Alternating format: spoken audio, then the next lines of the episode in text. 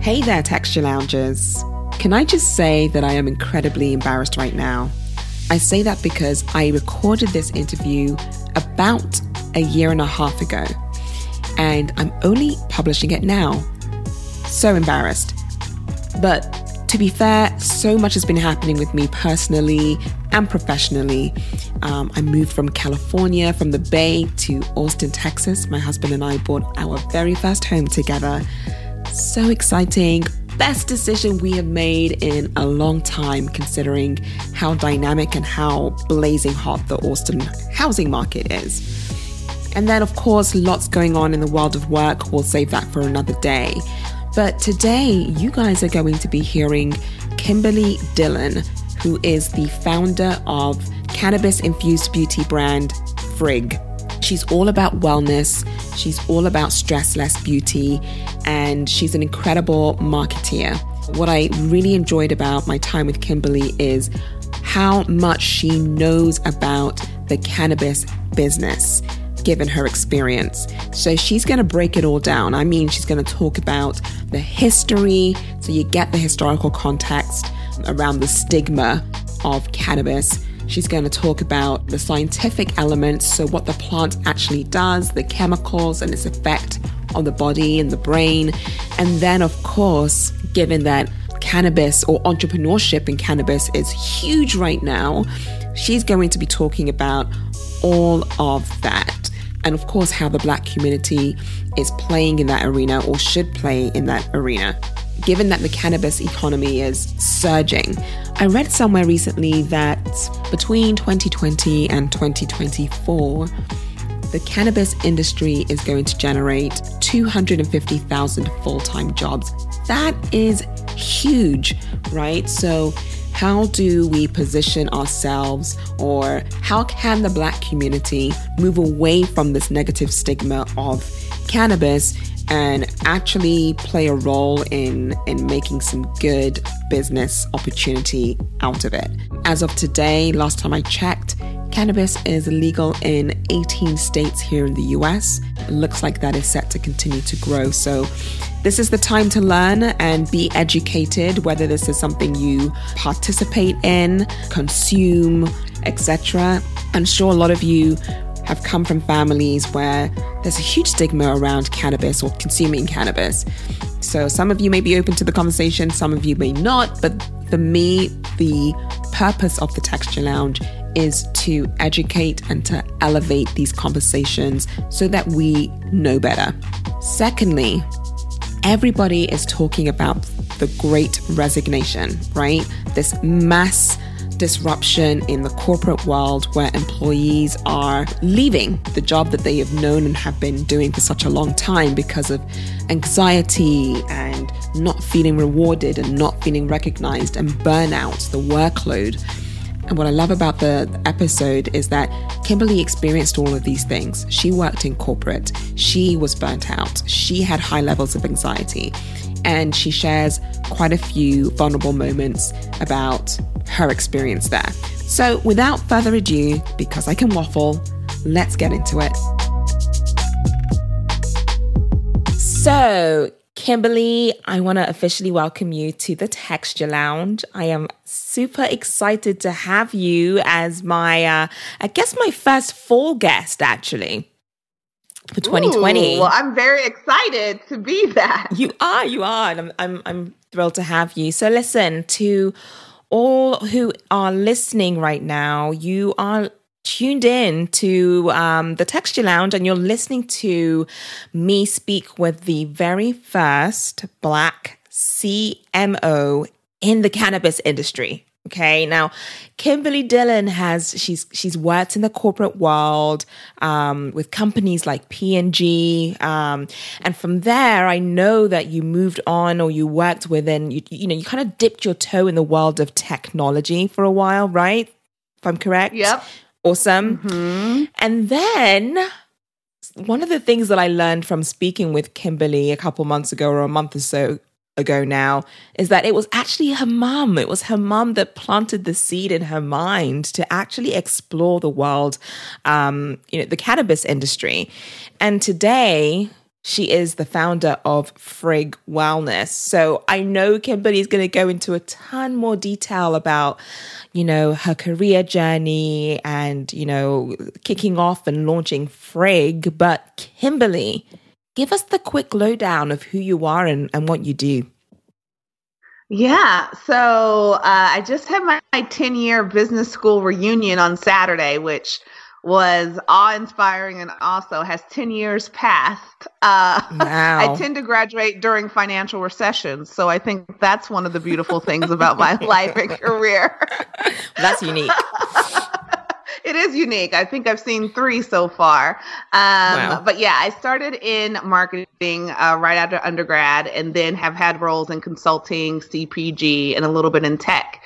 And it was actually when I was in tech, which was beautiful at the time. So this was, I think, 2013, and everyone was building mobile apps. The girl who was working down the street for me, or actually down the hall for me, was dating a guy who started Uber. Uh, I met the guys who were starting Pinterest at a coffee shop. Like it was just like this crazy time. Mm. And I decided to get into tech as a product manager.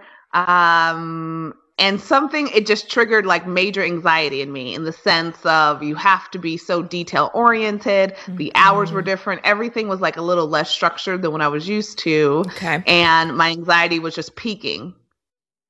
And it was my mother who was in colorado and her church group went on a tour of a cannabis facility that wanted to be built in the neighborhood. And it was my mother who suggested oh, why don't you try cannabis for anxiety?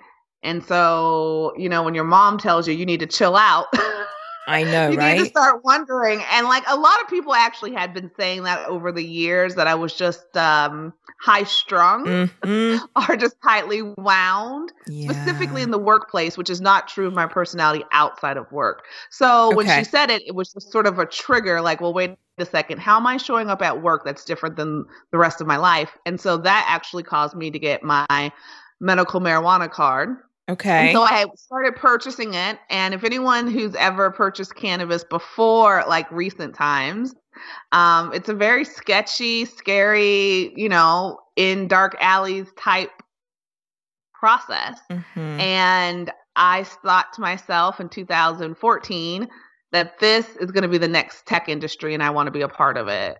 And they're going to need marketers and people with a CPG framework. So I got into cannabis in 2016, right when Prop 64 um, passed here in the state of California, making cannabis legal. And I have worked in it for the last um, four years.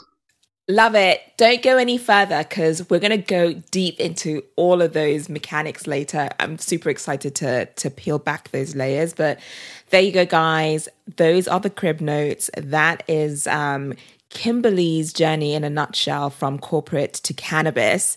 The first question I always ask my guests, my, or my guests, is a signature question. I actually want to pivot this a little bit, you know, rather than asking you about your name, and I'm very happy to do that too. But I'm really curious um, about the name Frigg, and actually, you did mention it to me when we, you know, caught up a month or so ago, and I think our listeners would be really interested to know where the name Frigg came from. Could you share a bit more about that story? Yes, and I want to give two sort of contextual precursors to the story. So, one, I'm working in cannabis. So, this was um, 2016 and it just became legal. And it's interesting because cannabis is often thought of a very male thing. Mm-hmm. You, when you think of stoners or how it's shown in pop culture, it's often men. Yeah. Um, and if women are being marketed to, it's sort of like in a sexualized way, again, for men to buy cannabis. And so you don't really see how women engage or smoke. That that tends to be um, a little bit of a taboo. And so it occurred to me, here I am, you know, corporate career working in this industry that apparently only men are a part of. Mm-hmm. And I was interested to understand how women have used cannabis throughout history. Got it. I'm also a huge comic book fan and I love Marvel movies. And it was interesting. I was watching Thor, which is the best Marvel movie I do of like the franchise. Thor. I do like Thor. Um, and Thor is played by a woman named Rene Russo, and her name in the movie is Frigg. And that made me start to think about like, oh, where do superheroes come from? We never talk about their parents. We never think about like their mothers must be pretty badasses to be raising these superheroes. Wait, so wait, wait. I'm, I'm going to stop you right there because you mentioned that Thor was played by, um, what did you say, Rene Russo? You meant his, you meant Thor's mum. Yes. Got and it. Thor is played by Chris Hemsworth. Yes, exactly. I was like, wait a minute, hold yes. on. Who is a hottie in of himself? Well, actually, the whole family. Um, yeah. And so one, I have this love of comic books, and then I also was really and it was understanding like, oh, where did these superheroes' parents come from, specifically their mothers, and then at the same time. I was looking for historical references to women using cannabis. And it turns out in that sort of mad Google page 14 of search results that Frigg, who was played in the Thor movies and is Thor's mom, mm-hmm. actually was worshipped by Viking women who used cannabis in a number of their plant ceremonies. And so Frigg is a Viking goddess. She's the Viking goddess of intuition, wisdom, and self healing. Mm. And women during the Bronze Age would reference and revere Frigg as a way to tap into plant magic. And so, in these archaeological digs of these particular women, they found two things cannabis seeds and gold which currently are some of my two favorite things. and so these women, in using cannabis in their uh, magic practices and their healing practices, often for childbirth, hmm. and before the men went into war, um, these women were highly paid with gold. And so this tradition happened for hundreds of years until we saw early Christianity come across Europe and so we saw this distance between paganism and goddess culture. And then we saw the rise of the church. And then science and medicine became the realm of men and no mm. longer the realm of women and plants and herbology. And so that was just a fascinating story because I think in 2020 we're sort of returning to plant wellness and plant magic, and we're yeah. seeing people um, embrace either adaptogens or natural solutions or cannabis, or and some people, you know, are kind of graduating up to some other plant magic. And so this was so timely for me. And so that's why I named my company after her. Amazing, amazing contacts there. Okay, so I do want to know a bit more about because you know I, I work in the world of beauty. I know you have as well, and you you do now. Um, so let's kind of take it back a bit. Let's chat about your your hair and beauty um, sort of experience growing up in your childhood childhood household? Were there any rituals that were passed down to you within your family and that you still do today?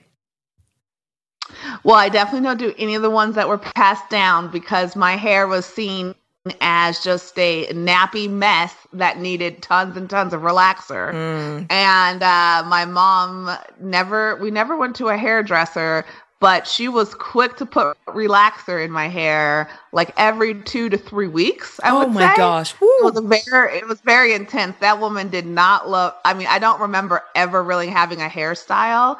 And I think uh I think it would be called bullying now, although I didn't really think of it at the time. But one of the ways my mom would stretch the relaxer would be to put Jheri curl activator in my hair.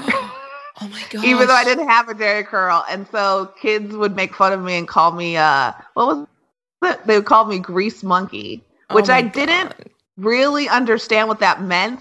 And I've always had a very delusional type of self esteem where I actually thought that was like a term of endearment.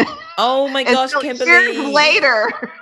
that like I was like, oh, that both was racist and also Oh but my at the gosh. Time, I had no idea, none. Um, but when I look back on photos now, I just had sort of like drippy hair and my shoulders like just had grease on them. Yeah, um, like Wave Nouveau grease. Yep. And when I went to college, that was the time of like Erykah Badu and like this sort of like first wave of conscious I don't even know what that is, conscious soul, but it was like Yep. head wraps and incense and Mhm. so then I had dreadlocks for 10 years. Oh, and you then, did? Yep. And I had like the non pretty manicured ones. I had the like, just like they were growing into each other, artistic ones. I like that. The artistic ones.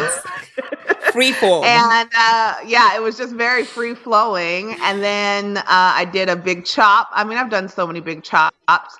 Uh, and then started wearing braids. And only recently have I started exploring like weaves and wigs. uh-huh. Um, and that's just because I just got tired during COVID of actually just doing my own natural hair. yeah. I no you. particular reason. Like if I'm just going to be here, then like let's throw a wig on it. Yep. Um, this is my first year of ever using a wig. Oh, wait, Uh, I okay. say, I'm, okay. I'm convinced and I get it now.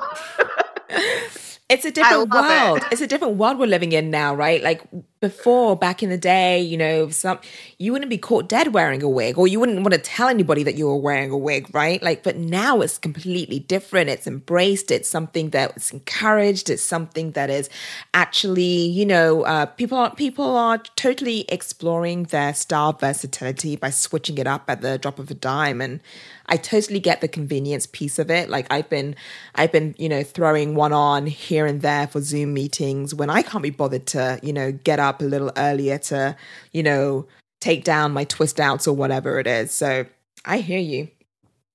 yeah, and I just want to call out that like I had these artistic dreadlocks while working at a big three consulting firm.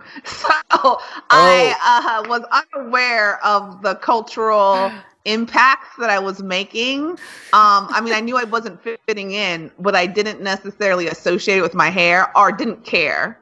Probably was more of the case. And no one ever talked to me about it. Um, Do you so I think? think I've never really had one of those instances of, ugh, her hair is holding her back. I think probably just like me in general was enough of a threat. but now I've never gotten, um, I never gotten feedback one way or the other about my hair.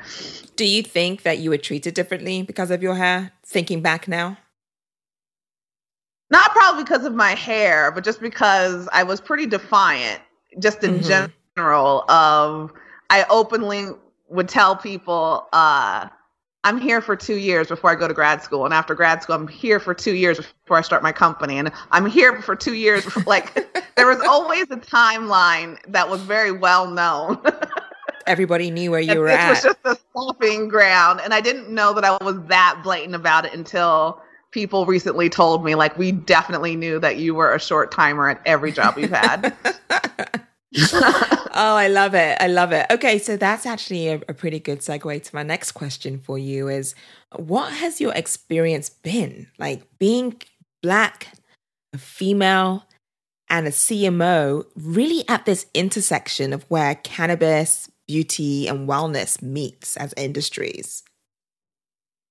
yeah, you know, it's interesting because I I was unaware that was the first CMO at when that when it was happening.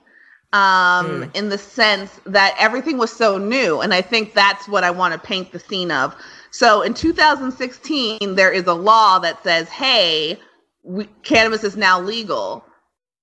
That didn't mean that banks were taking your money. That didn't mean that you could get an office. That didn't mean that your email wasn't shut down by Google. That didn't mean that cops didn't pull you over. Like, imagine a brand new industry happening overnight. Yeah. And so I wasn't so I wasn't thinking about my career and I'm the chief marketing officer of this growing company because what was a company? It before 2016, it was a bunch of dudes who were sitting on cash. Uh, and either they sold in high school or they were a grower or something. And then after 2016, it was the same, where most of our money was literally in random vaults are in random drawers. It was just like everywhere. There was no bank account. Um, Wow. We didn't have business cards. Half my team didn't use email. Like it, it wasn't. So when people were reading all these articles of like, oh, she's a CMO and this growing executive, like I wasn't thinking from an executive perspective because I was working out of a master bedroom. We were growing plants downstairs. We were making stuff in a crock pot. Um, every like we couldn't get an ad agency. No one would take our money, Insane. and yet we were making millions of dollars a month. wow, that's insane. That is really insane. Okay, Yeah. gotcha. So, I mean, clearly it sounds like there were challenges left, right, and center being, you know, in in that particular moment in time, right? Like the fact that you were making so much money legally, by the way, yeah. but you weren't able to take that money to a bank because the bank didn't want to be or couldn't, you know, I guess didn't want to be associated with businesses that were generating revenue through the cannabis industry, which again was legal. Correct. And so I think the difference is it's legal in the state of California. In California, sure. is not legal federally. And so banks deal with money around the world. And so why take money from this emerging industry from this one state when in 49 other states it's illegal? why? So what you're dealing with is it forces you to be incredibly local. Even till this day, it's better to work with a printer or a packaging company who is based in California. yeah. yeah. because it might not reflect the values of that company if they're based in another state. And so that's still today it's a, a little bit more corporate. I mean, there's offices and you can have a bank account, you file taxes normally, but Mhm. still um it's you still run across a lot of hurdles because it is technically like one small thing is getting your packaging from China. I mean, we were stupid to leave the word cannabis on the packaging. Oh, Guess where cannabis is illegal? China. and things get stuck in the port and, and all these types of things and you have to answer to customs and there's a there's a hundred yard strip of freeway in the state of california that actually is federal Oh my god. and so they would have cops that, that would like sit there and watch you if they knew all these cannabis companies were picking up their deliveries because there was no other way to get across because it was this one sort of stretch. So there's a lot of interesting uh, complexities in the space. Well, let me just tell you that right now, quite poignantly, I am feeling a certain level of anxiety just listening to all the various different like complexities that you have to deal with in working in this space. So, listen, since this episode is like all about breaking down the stigma of what I call the the ABCs, right? So anxiety, beauty, and cannabis.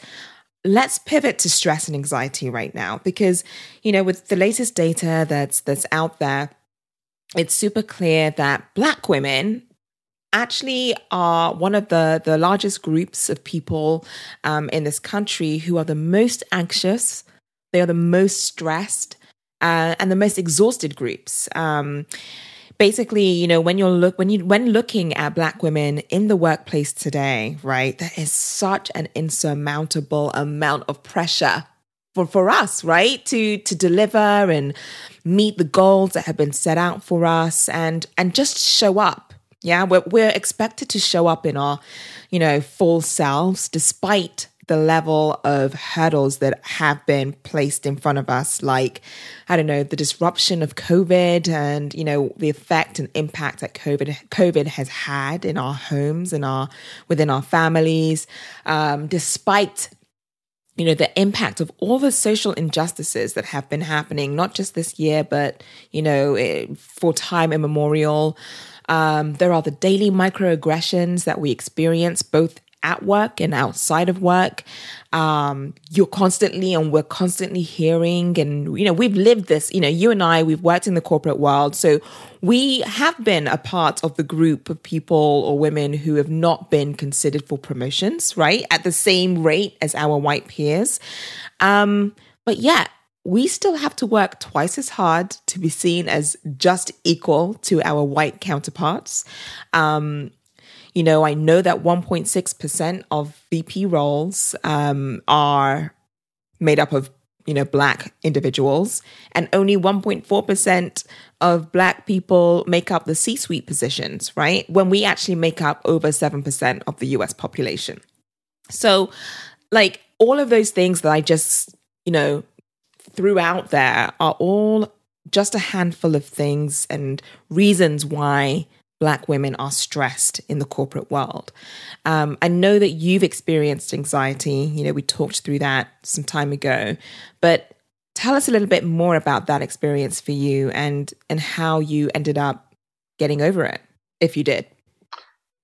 Yeah, so I think this is a good time to share my story as it relates to anxiety, but also to do a little deep dive into the, the science because I realized we haven't really talked about like why cannabis because it yep. wasn't because I wanted to get high. I didn't try cannabis until I was 32 years old, okay. and it was like as I mentioned at the top of the show because my mother had suggested it from a very medical perspective. So yep. I think this is the, a good time to kind of like talk through that, but also the stress moment. And so you triggered me in, to the exact moment where I was like, I know I need to start something for myself mm-hmm. and I need to spread this gospel in a different way. So um, this was maybe 2018, 2017. So cannabis had been legal for a year.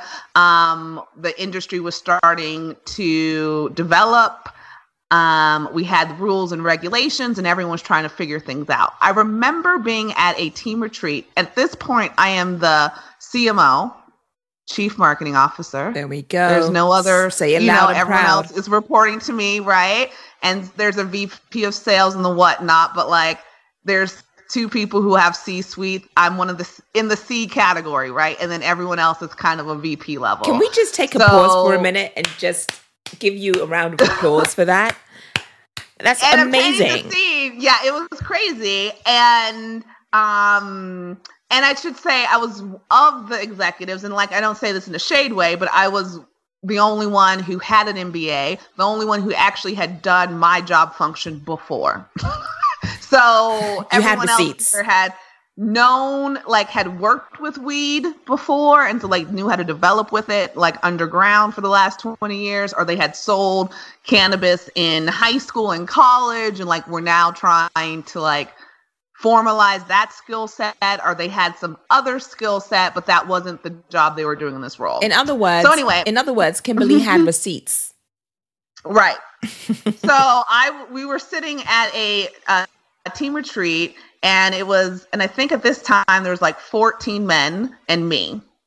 And i was the only one that's really like not married mm-hmm. or partnered. They're all white except for one.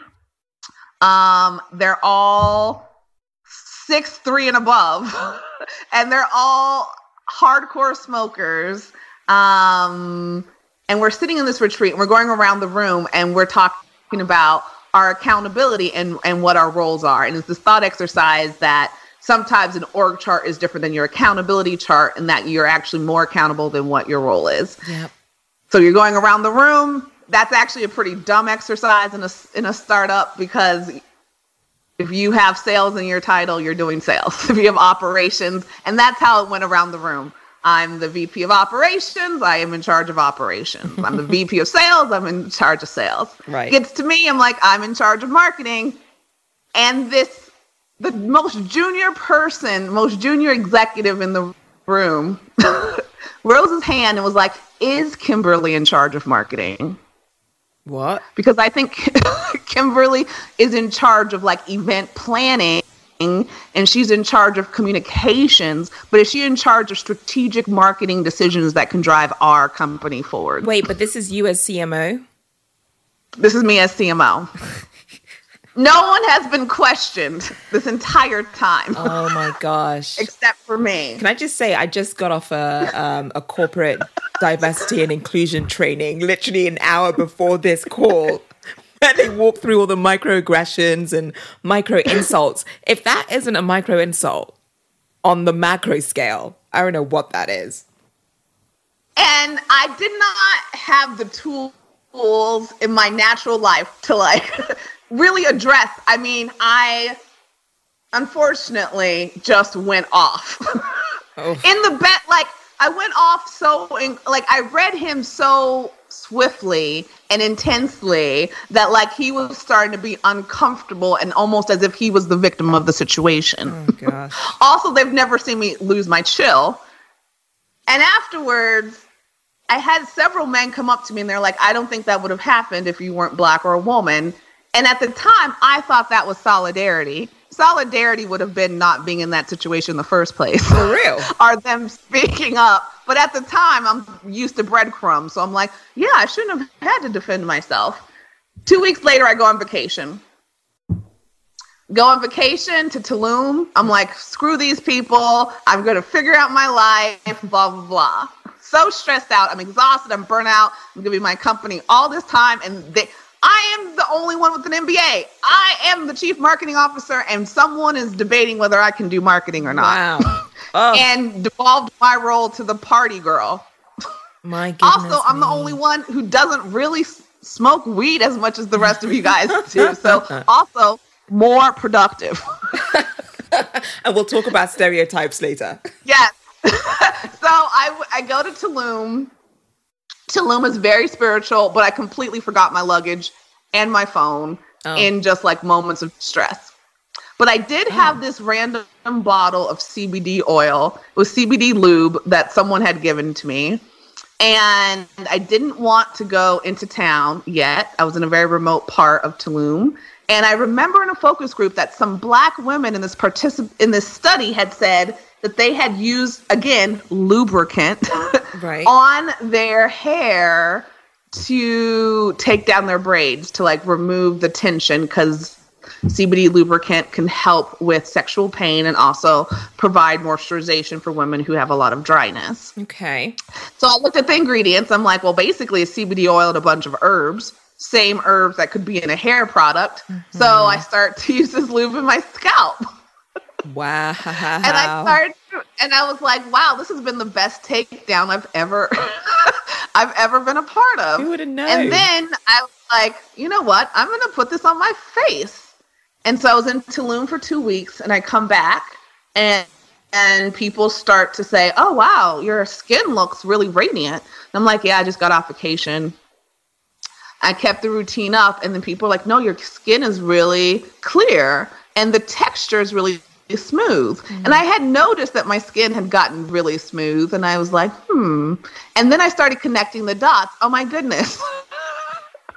this CBD uh, tincture or lubricant has fundamentally changed my skin. And so I started to do some research. And I should mention to the listeners the company that I worked for, in which I was a CMO, is the number one CBD company for pain management. And we produced medical balms, lotions, mm-hmm. oils, and other topicals to reduce pain and inflammation in the body. Our consumers were often seniors or they were athletes, yoga instructors, people who had arthritis, people who had psoriasis, eczema, but like mm. on the medical side. So even though I was working in cannabis, and yes, maybe the employees were smoking, we were very much working in a topical space selling lotions. Got it. So it was Got then a hard jump for me to move from medical lotions to more beauty focused topicals. And so that was my aha moment. And then I started connecting the dots as I was doing these beauty formulations and started talking to doctors about what I was working on. And they said, actually, Kimberly, it would be interesting for you to explore the connection between anxiety and stress, which is the number one reason why people use CBD tinctures, and how it relates to your hair and skin. So break down they- tinctures. Tinctures. What is a tincture? A tincture is usually a cannabinoid like CBD in MCT oil or coconut oil. It can be in any oil. It actually doesn't even have to be a CBD. Uh, tinctures are an oil based infusion of an herb or some type of plants that's that is soaked in a fat, so Got like it. olive oil or oil, Yep. and then the benefits of the herb are now in the oil. Usually, you take these tinctures underneath the tongue sublingually, or you can swallow them. Oh, I see. Got it. I'm clear.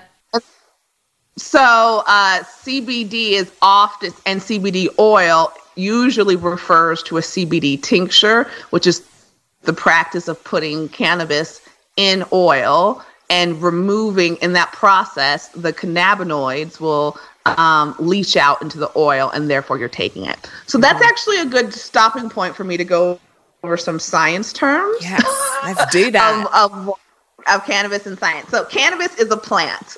Let's start Check. there. It is a plant. Hemp is also a plant you will hear. Hemp and cannabis are in fact the same plant. Okay. there is nothing different between the two. Both are technically called a cannabis sativa plant. Got it. The sativa plant has been used for thousands of years and has been documented in lots of medical books. So it was first you Frigg and the Vikings were using it in the Bronze Age. It was also um, documented in early Egypt. It was also documented in early Chinese pharmacopoeias. It was also documented in a lot of pagan European traditions. So have been used for thousands of years, primarily for anxiety, sleep, and pain. Okay, super clear. It's been a let's cannabis, this plant, and hemp. Why we even have this term hemp is that in the United States, we legally define hemp as having um, less of one particular molecule than what we would consider cannabis. And the molecule they care about is what's called THC. Yeah. THC and CBD are cannabinoids. They're technically called phytocannabinoids because they're cannabinoids that come from plants. Got it. Here's where it gets real interesting. Our body produces cannabinoids called endocannabinoids. I read that the and I was like, really? Never knew Which that. is, I can't cannabis is one of the few plants that can have such a profound impact on our bodies, it's because we're actually producing a very similarly structured compound called endocannabinoids. And again, cannabis plant or the hemp plant has phytocannabinoids. Mm-hmm. The ones that we're talking about right now, CBD, but there's also THC, but there's over a hundred cannabinoids. Mm and we only talk about the two of them. And the reason why is that it's still not federally legal, which means you cannot federally research the plant in the United States. You can't even so research most of it. our knowledge about cannabis actually comes from Israel, Colombia, and Mexico and other countries where it is legal and where it can be studied. So we have phytocannabinoids from plants. We have endocannabinoids, which our body produces. The endocannabinoids reproduce primarily modulate your mood. And in fact, the main one is called anandamide. And anandamide means bliss molecule. It is the molecule that makes you happy. Anandamide. Therefore, it makes sense when you take something like when you smoke weed and the stereotype is like everyone's giggly and happy. Oh. Because THC is very similarly structured to this one endocannabinoid. Not CBD, THC. THC. Okay, so you smoke, you could also kind of get happy because it's mimicking a molecule that your body naturally produces. Got it. So THC, so THC and CBD are like the two popular, big popular molecules that everyone's talking about that's found within cannabis. And you're saying that THC is the molecule that that's the one that makes you high, right? And Correct. CBD is the one that kind of gives you that kind of um, calming, relaxing, soothing effect. Yep. And so there is a the third piece of this. So we've now understood what cannabinoids are and that cannabis and hemp are the same plant. Yep. And we now understood that our body produces endocannabinoids and phytocannabinoids like CBD and THC come from the cannabis plant. The third piece of this is that we actually have a system in our bodies called the endocannabinoid system. What is wild is that this system was discovered in the late 80s. What? So let's think about other systems. You have the endocrine system, um, you have the nervous system, you have the digestive system. And so this system we're talking about is actually named similarly to cannabis, endocannabinoid system. What this system was discovered to do in the body is that it's your air traffic control center for things that happen in the background, like sleep, like temperature, like pain, like itching, like growing your fingernail, like growing hair follicles, like turning over skin cells. It's all these things that you don't theoretically tell your body go to sleep. You don't mm-hmm. theoretically tell your body grow hair. You don't theoretically tell your body scratch that itch or your something right. has to send that response. Yeah. And those responses is controlled by the endocannabinoid system, which is why in the early sort of use of um, cannabis, we often see when you smoke cannabis, it can have this huge sort of impact on your body. It's because it's interacting with your ECS. Your ECS has two receptors in the body one that's in the brain and one that's in your skin. Okay. The one that's in your skin interacts very nicely with CBD.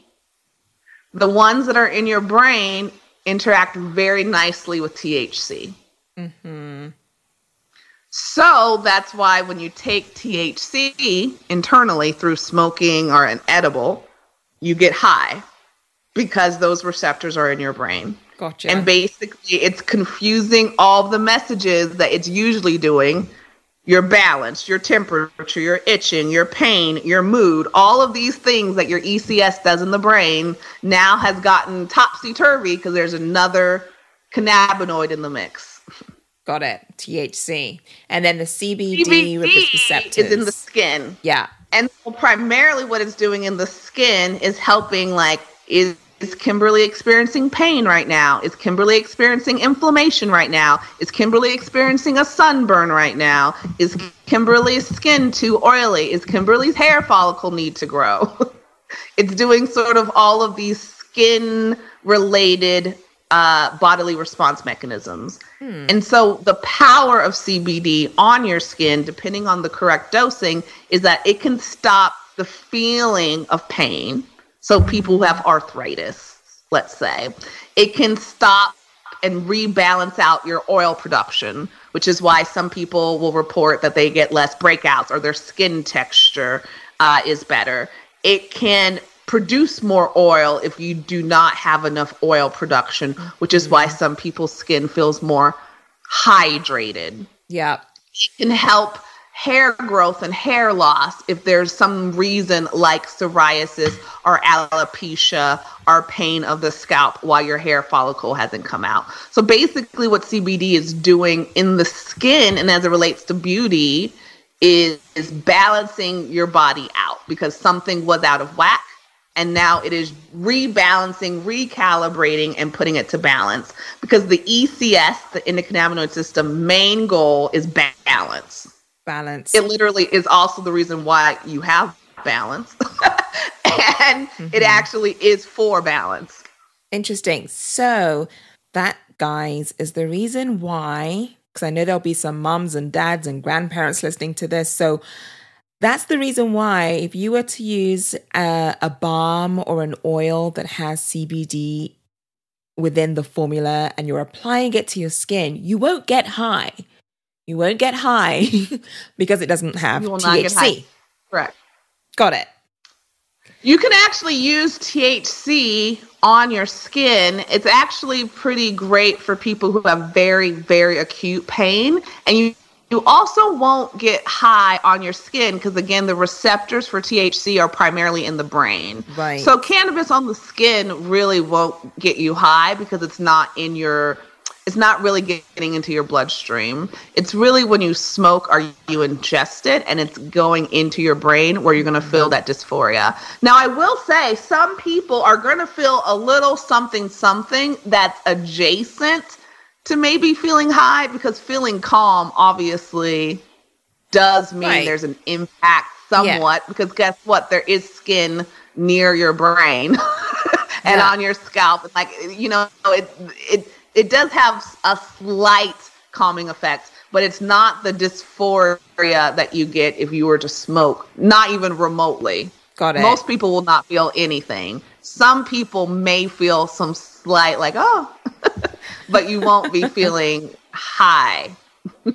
you are such a wealth of information. This is so good. Thank you for breaking all of that down for for for me and for everyone that's listening. So amazing. Like this is, you know, this is definitely a super interesting topic that I haven't discussed on this podcast so far, and I honestly couldn't think of a, a better person to to lead the discussion. So again, I'm so glad you're here.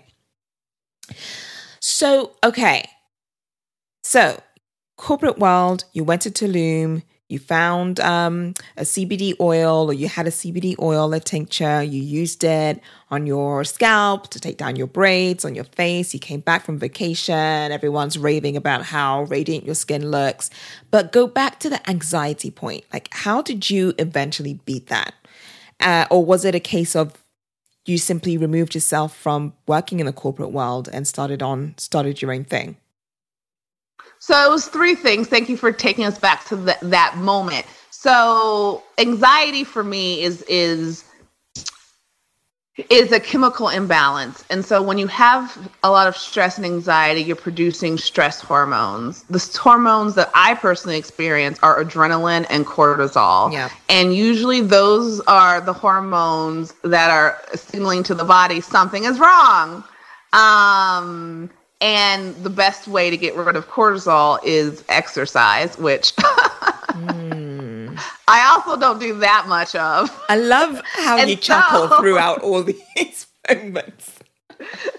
So that is something. So there's just a lot of cortisol stores in the body, and that becomes chronic stress. And that's actually incredibly relevant, I think, to Black women, where all these microaggressions, your body in reaction, are even to the non reaction mm. of it. Because yeah. I think sometimes a lot of people don't realize I never felt stressed out. I was never one to be like, oh, girl, I'm burnt out. I can't do it. Like, yes. if you saw me, I was superwoman all the time yes. and probably self deluded myself that I was. Oh. But you are still experiencing stress. Oh my gosh, Kimberly. Your body still knows. Oh my gosh. I am, listen, I'm going to have a very honest moment, very honest moment. I, I really resonate with what you've just said.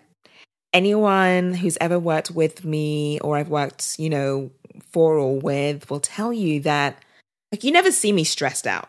Okay? I am no. super calm, I'm super cool and collected. I I hold all my stress inwardly. Um again, I'm also an introvert, so I'm not very, you know, I'm not going to be the first one to put all my you know, my fears, my concerns. I'm not going to scream, shout, or I'm not going to communicate that way outwardly. And all of that stuff builds, it builds inside. And I had a moment yesterday for the first time in a very long time where I think, I think I actually had some kind of anxiety attack or, you know, I just, it was like a dam that had been building. Mm-hmm. And I mm-hmm. just stopped what I was doing because I've been moving very fast very recently. Um, with no moment to like I haven't seen I haven't stepped outside, I haven't seen daylight, I haven't like it's I had a moment and I just burst into tears and my husband walked in at some point, not because he could hear me crying, because I was crying again, like very quietly. Like you wouldn't have been able to hear me. Because again, I'm not very good at emoting. And so he came in because yep. he had to come and grab something from the bedroom. He found me there, kind of like tears rolling down my eyes. And, you know, I just, he was like, what's wrong? And I, I said to him, like, I, I don't know. I just feel, I feel really stressed. And without going into too, you know, too much detail, because I don't want to take away from this episode, but, you know, he was like, let's, we have, we should have done this earlier. Let's, let's go outside. And we went for a nice walk and I was able to kind of, you know, download a little bit and, you know, it really, what you just said about, you know, the way to counter stress and the hormone cortisol is exercise. That resonates with me. Like, I, you know, you, I'm typically somebody who's active and works out, and I haven't for the last few months. And I got to this tipping point. So, sorry to, you know, take you away from. No, it's so incredibly relevant yeah. because I feel like it's also in the Black community, you know, we there's a lot of different things, right? We don't talk about mental health. No. We also don't necessarily talk about physical fitness in the way mm-hmm. it's very charged in the sense that we're thick and curvy and to to like outright say I'm fat or I'm overweight is a very charged thing I think to say. Yeah. Yeah. because you can kind of hide it with like, girl, I'm thick. Exactly. But like thick has gotten way like overused. Yeah. and I was like, mm, I've moved thick was about two sizes ago. Past that. Um, and so, you know, back to like the causes of stress, uh, this cortisol and this adrenaline, it can be stored in your body.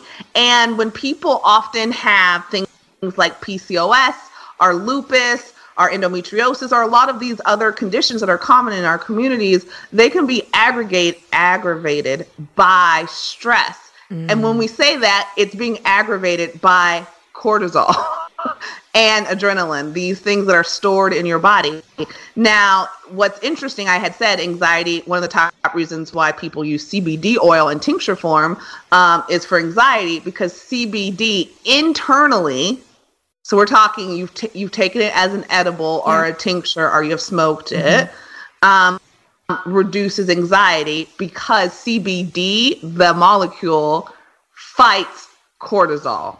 Mm. so that is one sort of pillar. And so I specifically use CBD in tincture format. Well, I use a tea, uh, a Frigg tea actually, that to reduce my cortisol. Two, exercise is profound, and it's not even like CrossFit exercise. It is literally just walking.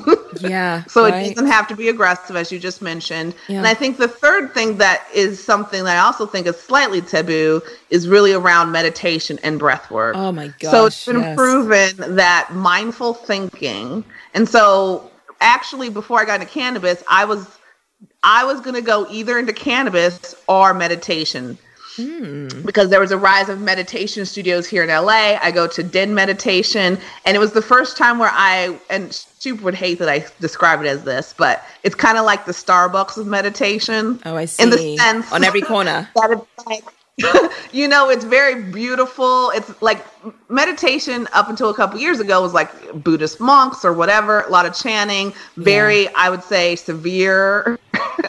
and with the rise of meditation studios here in LA, it's very much like going into a Starbucks and there's beautiful music and the chairs are beautiful and comfortable mm-hmm. and there's mm-hmm. free tea and coffee and you're only there for like 40 minutes but you're only really meditating for maybe 22 minutes it's very doable yeah yeah i hear that and uh, i started doing that and my whole life force changed mm. and meditation here in la is actually um, partially, if anyone is in LA listening, UCLA has this program called MAPS, where you can actually be trained in meditation and mindfulness for free, paid for by some rich dude who gave money to UCLA. So I went through that program. They will send you books and all the teaching materials. Hmm.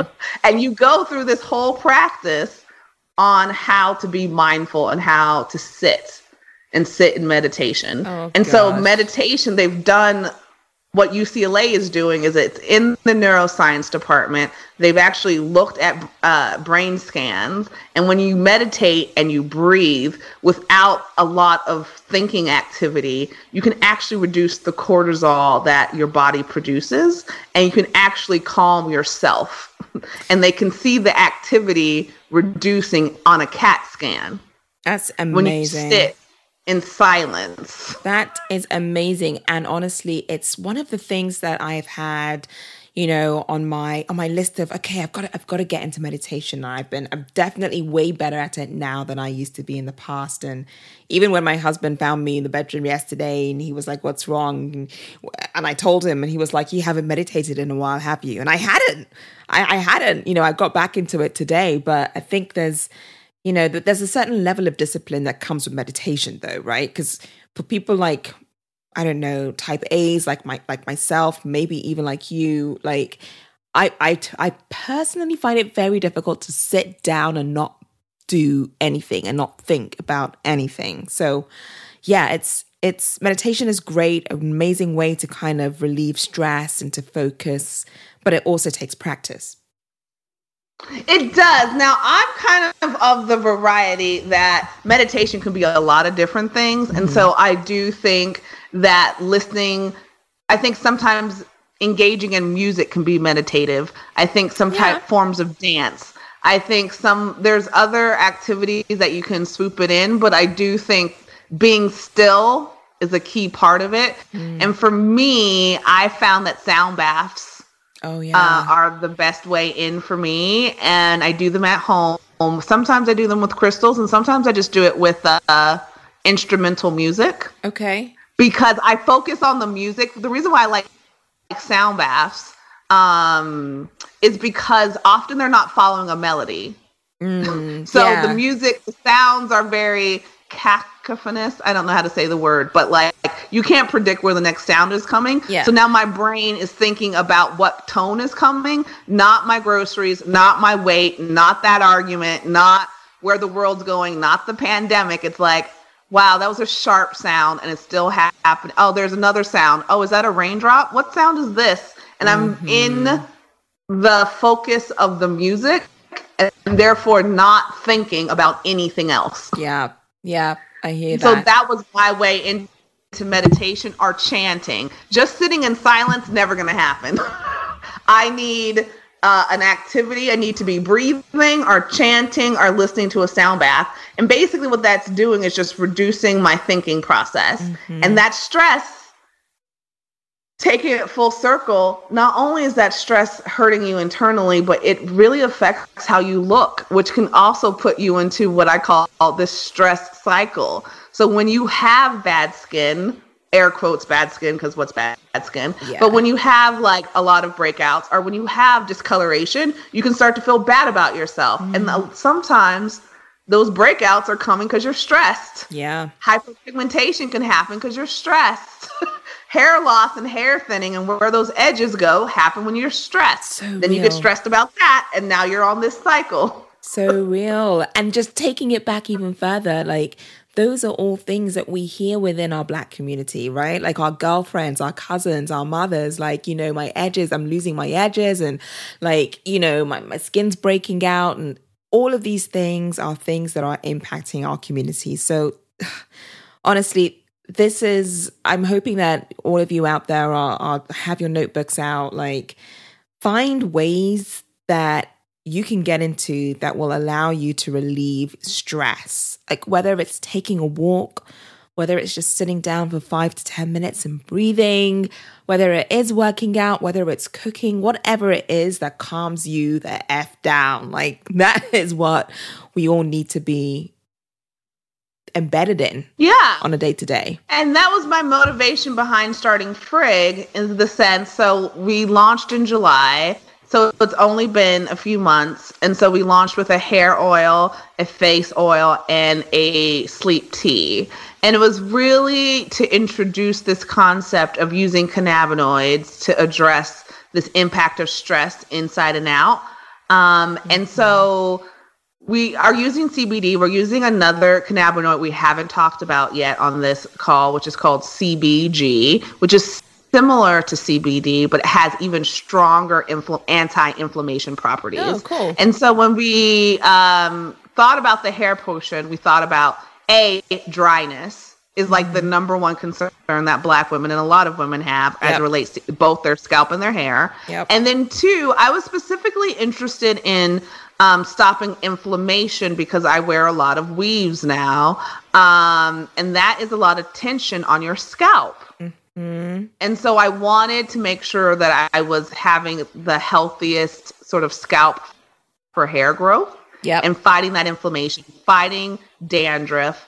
Um, and so that is the formula that we developed for the hair potion. And so what we have found is people who have really dry scalps and people who have painful scalps and people who are tend to dandruffs or psoriasis on the scalp have seen a lot of benefits. I then when we move over to the Go ahead. I want to talk about this hair potion. I have it in my hand. Yes. Um, yeah, thanks for sending it. Like honestly, I I want to say the week before I started using it, I was playing around with a wig unit, right? So, and you know, some of these wig units they come with clips. You know, they that you kind of clip into, you know, into your hair quite close to the scalp. And when you're wearing those units, and I, I know I'm preaching to the converted here, right? Most of my listeners probably have had the experience of wearing wig units. But for those who don't know, those clips, especially when you wear a unit for a whole day, a couple days, whatever, they start to kind of like uh, abrase your scalp slightly. You get a little tension because sometimes, you know, you might clip them in too tight or a little friction. And your scalp in that area where the clips are tend to, uh, tends to kind of, um, you, you tend to find dandruff there and your scalp tends to feel a little tense and tight there. So I did use your attuning hair potion that particular week. And I have to say that I did definitely feel um, a sense of, you know, soothing, I guess, in those areas. Yep. And I would just apply it to those areas, like after a day of wearing my wig unit. And, you know, within that same evening, by the next morning, like my scalp feels less tense and less tight and, and good to go. So I do like it. And I have been adding it to my deep conditioning masks as well. Love. Yeah, and we and thank you for bringing that up because you know for a small collection we wanted to make it multifunctional, and so we include recipes and talk about ways that you can add it to your conditioner or your moisturizer, mm-hmm. etc. Even though we have plans on rolling those products out, part of it was sort of tapping into that intuition, which is what Frigg is known for, of like figuring out what's best for you um, and creating the products that you might need for the moment. Um, our next product was our tuning face potion, and that's really designed to help with smoothing out rough textures and rough patches, mm-hmm. really sealing in moisture. So it's not a moisturizer, it's a face oil. So it's the last step. Yeah. And then third is sort of like really it's not advertised as brightening, but that is part of the feedback that we get is that you just will have a smooth and clearer complexion. And that's for a number of reasons. One, it's anti inflammatory. Two, CBD is rather, is anti inflammatory. Two, for us, it wasn't just about the CBD. So there's a lot of other really great ingredients like squalene um, within that product that yeah. really re- it feels and acts very similar to your skin's natural sebum. So it's not meant to be like an oil slick on the top of your face. Right. Because some people scare get scared of face oils. Like we really looked for oils that had the same molecular weight as your own um, sebum. Love that. And then my favorite oil is sea buckthorn oil, which is mm-hmm. like this gorgeous, gorgeous oil that is like rich in omega fatty acids just to really like nourish the skin. Mm-hmm. And we even thought through like the scents because we wanted the scents to be very uplifting mm-hmm. so that when you're having that moment um, of of putting it on that scent actually can activate your ECS system, which we talked about, yep. as can pressure points. So, like the reason why face rolling and gua sha and etc. The Chinese practice this with uh, cannabis. That massage is actually one of the best ways to combine cannabis of any way you take it mm-hmm. because it's tapping into the ECS system.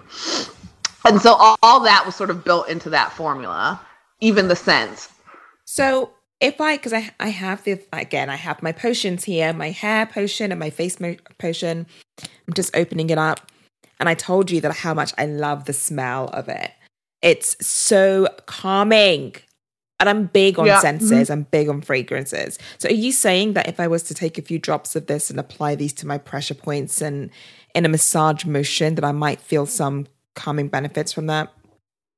Yes. And so it's interesting the thing the one thing we didn't talk about from our little cannabis science section is that um, cannabis and the reason why it smells a certain way we've all smelt what weed smells like yep. maybe um, is from a thing called terpenes and terpenes we're familiar with but we might not have called it that terpenes is what makes aromatherapy aromatherapy it it's the scent or the smell um, of a particular plant. Yep.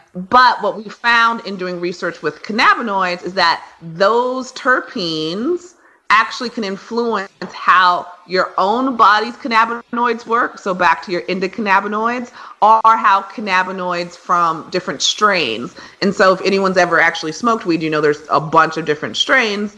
What makes the strains different are the terpenes. And terpenes can make are what makes you want to sleep or not sleep, to eat mm. or not eat. It sort of influences the effects of the cannabis strain. One very popular terpene that's found in a lot of plants and also in cannabis that activates your ECS and makes you feel calm is linalool, which mm. is in mm. lavender, yeah. but also very prominent in cannabis. And you'll see this word linalool in lots of beauty products today. Yeah. But the plants that have the most terpenes on the planet is cannabis. which it. is why you have all sort of these strains. And so you can actually sort of tell by a scent what the theoretical impact or not impact but effects might be. So we mm-hmm. specifically pick terpenes that induce calmness. Got it.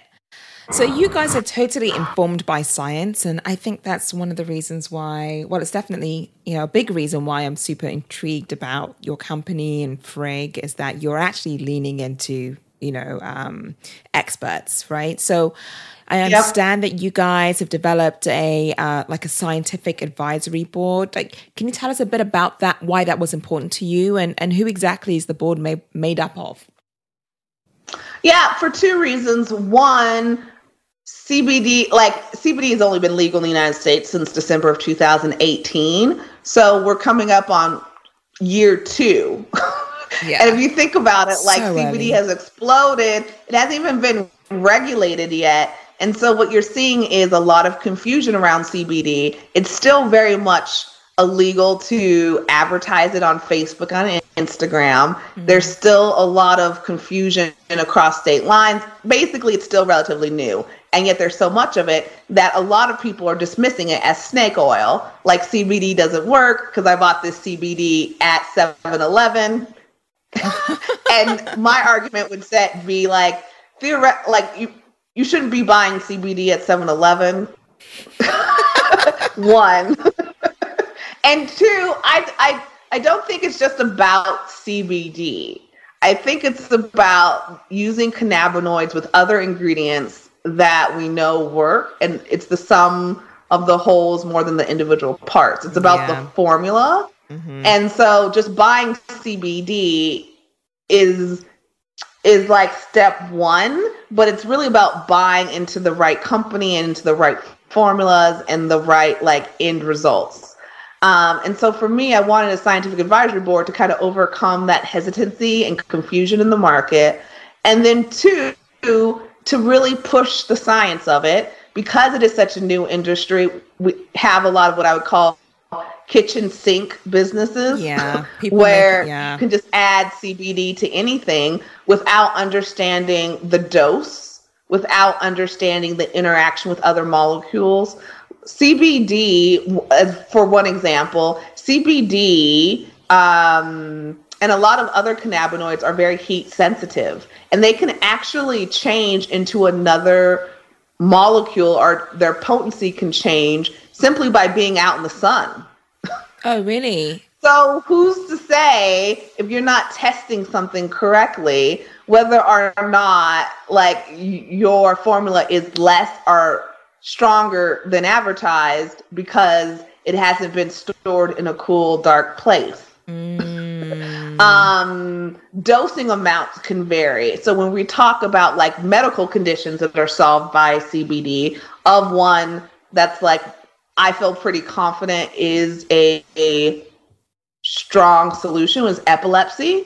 We've seen a lot of CBD in epileptic kids like provide relief from seizures, but it's very dose dependent and it's in a parabola form. Parabola is an upside down U. Okay. For those of us who forgot about algebra. so basically, me. Let's say like you you're starting at zero, right? And then at five milligrams, you might be like, okay, I'm seeing some good success. And then at 10 milligrams, you're seeing twice the amount of five milligrams. So now you will think, you know what? If I do 20 milligrams, I'm going to have four times as much success. Mm-hmm. But because it's a parabola, 20 milligrams might actually start putting you into an adverse effect. And 25 uh. milligrams might take it to a whole nother place entirely. And 40 milligrams, you might actually be high, which is hard to do with CBD. right. so there's a parabola effect. It's not a linear effect where more isn't better. But we live in America, or I live in America. And you know, we love to put like big numbers on things. So you'll see CBD is like a thousand max, two thousand max, five thousand max. So and that actually, actually is more destructive than something that has less. And so that was a long-winded way to say that this is still relatively new science. Mm-hmm. And because there's not a lot of regulations and people can just add it into things, there's just a lot of sketchy products out there. so it was important for me to work with a lot of different scientists um, to really push forward efficacious products, especially because Black people are, I think, extra critical when we think of like, uh, what is that theater in Harlem?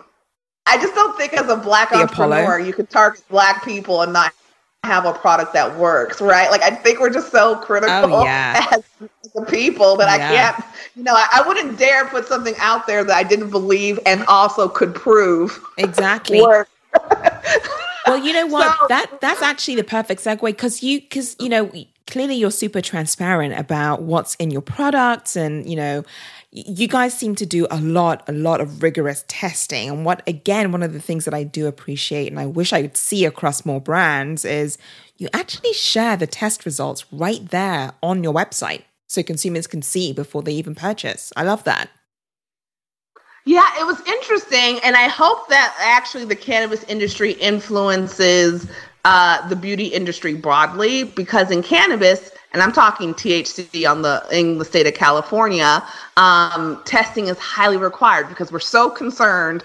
Oh my gosh, what if someone dies from cannabis, which has almost never happened? Mm-hmm. Um, and so when we were testing uh, a lot of our products on the cannabis side, we kept failing a test. And this was at my old company. And I'm like, what's causing this to fail? Because we tested the cannabis on itself, it was fine. Mm-hmm. Then we tested the finished good and it's no longer fine. And it turned mm. out that the lavender that we bought failed a test for the safety requirements of cannabis. Oh. So then we got another lavender provider and we failed again. And we went to the top 10 importers of lavender and it all failed for lead. Oh, really? Because essential oils in this country are not regulated. I know. I did hear about that. Not regulated. Yeah, but, but lo- because in California, cannabis was regulated, and we had to do all these tests for metals, potency, lead, and solvents. It's, I started oh, to man. see all these other ingredients, and the two biggest, um, what is what is the word called? Offenders was lavender oil and honey. Huh. Who would have known? The fun, see, the funny thing, it's not even funny, but this is super. It's super interesting to me because you know I was having a, a conversation with my nephrologist um, some months ago, and you know we we have a really good conversation generally, um, and she was talking, We were talking about vitamins, like even vitamins that you would normally yep. buy off of CVS or at any shelf where you purchase your your groceries. Vitamins here are not. They're not regulated. They're not regulated. Nope. So, you know, you think you're buying a tub of vitamin C, but um, I believe some testing was done. You know, somebody, you know, a body or, or an a few organizations pulled up, pulled up or pulled off some variety of different vitamins, vitamins off of a shelf, and they tested them, and a ton of them had really, really like terrible things in them, like cadmium, mercury, um, a things that you wouldn't assume you would be consuming um, by you know by taking or popping a vitamin C pill or a you know whatever it is that you're consuming. So clearly that's across the board. Like it's it's something that's ah, it's such a huge concern for me. It's massive, and it's even unfortunately even more severe among um, products that are targeted towards people of color. And they've done all these studies on ethnic hair care products specifically. Mm. And a lot of these products are very toxic to the body. So not only are the ingredients toxic, but um, the quality of the individual ingredients can be toxic because sometimes this can be introduced just from like clean machine i mean unclean machinery so there's yeah. so many steps in this process as it relates to clean beauty in fact one ingredient um, that is quite popular and so this is thinking about it in the other direction uh, castor oil which is a pretty common ingredient in a lot of products towards the ethnic market. Yeah. But the castor bean itself is one of the most dangerous plants in the world. It's actually in the Guinness Book of World Records as like one of the most poisonous common plants. Sheesh. I didn't know that. What the, what and so there's a process in which you have to burn the outside of the seed sure. to like make it safe, etc. Yeah. And so like it's probably fine for like the everyday consumer like what we receive, but it's incredibly dangerous for the workers. Mm. And so, if we look at the entire supply chain, especially in India, where a lot of our castor oil comes from, there's so many children who are who suffer from deformities because of castor oil production, because of how they have to harvest the seed and then how they have to manufacture it so that we can That's use awful. it. And so, part of like the mission too, and this came to me from cannabis because again, we were standing up a brand new industry means there are no while there are no benchmarks for how to do things well, there are also no legacy things that you have to do things that are incorrect, are not good for society. And mm. so, one of the things I'll say about the cannabis industry is that it's full of very passionate environmentalists and people who are trying to do conscious capitalism. And so, because mm. of my time in cannabis, it made me want to think about who are the workers. Because in cannabis specifically, most of the trimmers are actually from Mexico. right. And so when we did a lot of uh, this, whatever we did, our administration, et cetera, we actually saw cannabis production rates go down. because okay. a lot of the actual knowledge was with these workers. And so I had already seen, like, wait a second, we have to be holistic about business. So tying it back to castor oil, I can't use an ingredient that, like, I know before it got to me caused such destruction to a village. I mean, so I have to think ethically, into morally. yeah, I hear that. And so being transparent was like bigger than just oh, we've done test results. It's like here are the ingredients. Here's the amount that we're using, which is also pretty novel. Nice. Here's where it comes from, and also like we are trying our best to source from diverse vendors and making sure that they are doing things in an ethical and responsible way. Hey, I love this. There's so much work you, you guys have done behind the scenes to just make this, you know, just to make it easy for consumers to know what they're consuming. Like that's the world that we're living in living in today. People are emphatic about that. They want to know what's going into their bodies. So kudos to you. I want to talk about Harry Anslinger because okay. you gave me an education when we spoke the last time with regards to like you know why he actually is the most infamous enemy as it pertains to cat to cannabis right? So and the reason why cannabis was stigmatized. You know, it's so interesting because, like, if you listen to this call and you and you're not aware that cannabis is illegal, you can be like, "Wait a second, is this woman talking about plants and it does all these great things. So, like, why is it illegal? Yeah. And why it's illegal in this country is due to racism. And it's really that simple. And that impacted the rest of the world because oftentimes the US sets the tone. So, what happened if we go back 100 Tell him years, about it. Tell him about it. if we go back 100 years, we're actually in a very similar time Oh, true. so if we go to 2019, we were actually going through a Spanish flu. And so the economy was coming down. Um, and globally, people are wearing tons of masks and are really trying to fight this Spanish influenza. Wait, what year was that? At the, uh, 1919. 1919. Gotcha. Mm-hmm. So we're dealing with this sort of Spanish flu, and it's crippling the whole world, very similar to what COVID is doing. At the same time, people are turning to alcohol. Uh, but we're going through a prohibition in this country in which we've deemed conservatives um, have deemed that alcohol is a sin and that alcohol is bad. Right. So now you're seeing prohibition, and this came from a specific unit in the government. So, And the man who's in charge of this was named Harry Anslinger. Harry Anslinger. There we go. So, Mm-hmm. in terms of prohibition, meaning what specifically? Because I'm British, right? So I don't know a lot of your American history. Tell me just top line. Understood. Top line what prohibition meant at that Alcohol time. became illegal. So you could not buy alcohol, you could not produce alcohol. This is where you see this term called moonshine. You Mm. could not go to bars and drink. Um, What a sad time. it could not be taxed. And so what you see is the rise, at least on the East Coast, in which you see the mafia mm-hmm. arise in Boston and in Chicago, etc., and air quotes the mob. And so the mob is doing these underground speakeasies in which you could get alcohol. Ah, see. People were creating their own moonshine, but all of this was incredibly illegal gotcha. I'm there. and it was actually a constitutional ban. So this wasn't like some like little whatever, and it was led by a group that was supported by the Protestants, and they, it was bad for public safety. gotcha. Wow. Okay. I'm there. So this is what's happening in 2000, sort of like 19. We've also come off World War One, so like there is some economic depression that's also happened globally. So here's a man, Harry Anslinger. Harry Anslinger grew up in Pittsburgh. He was not a wealthy man, but he married into a wealthy family. This woman actually had been divorced.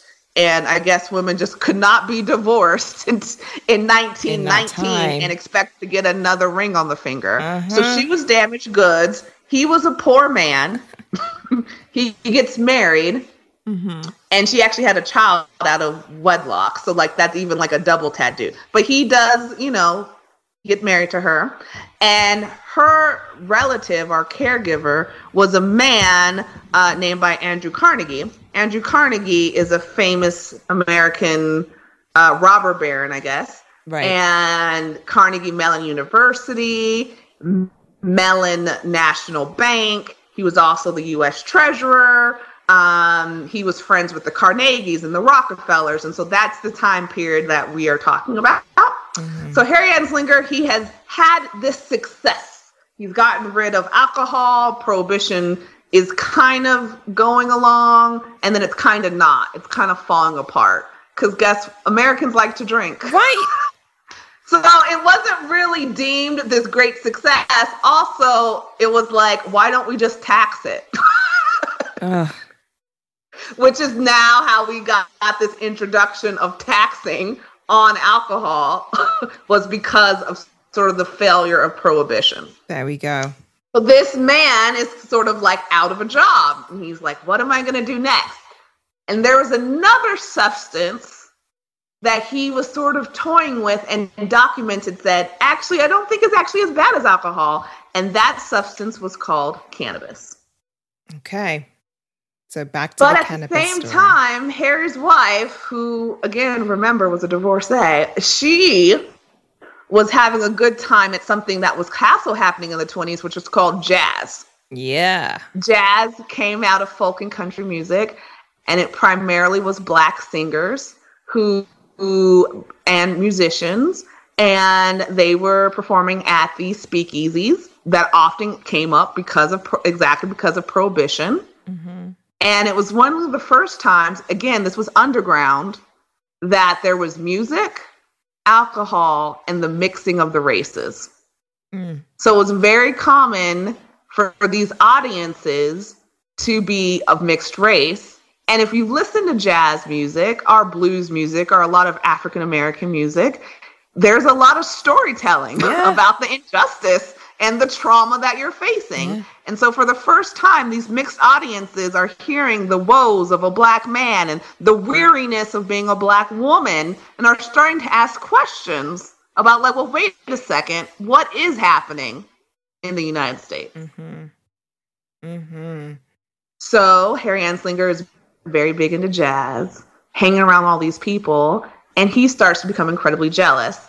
And I'm not making this up or or being salacious because he wrote a memoir and he wrote these words. so you can read them.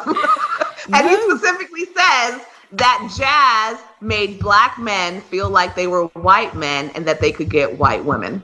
His words. I, you know what? You told me this, and I was like, I'm gonna, I don't know this history, so let me look it up. And I did, and I pulled out two quotes that essentially sum up like his personal vendetta against cannabis and why he's so against, why he's so against it. I'm gonna read the two quotes. So here we go. Coloreds with big lips lure white women with jazz and marijuana. Their satanic music is driven by marijuana, and marijuana smoking by white women makes them want to seek sexual relations with Negroes, entertainers, and others. and then the next one says, Reefer makes darkies think they're as good as white men. I think this is the quote you're talking about. The primary reason to outlaw marijuana is its effect on degenerate races. Those words came from Harry Anslinger. Like it's it's ins- it's insane. I look back at this and to your point, he just sounds insanely jealous.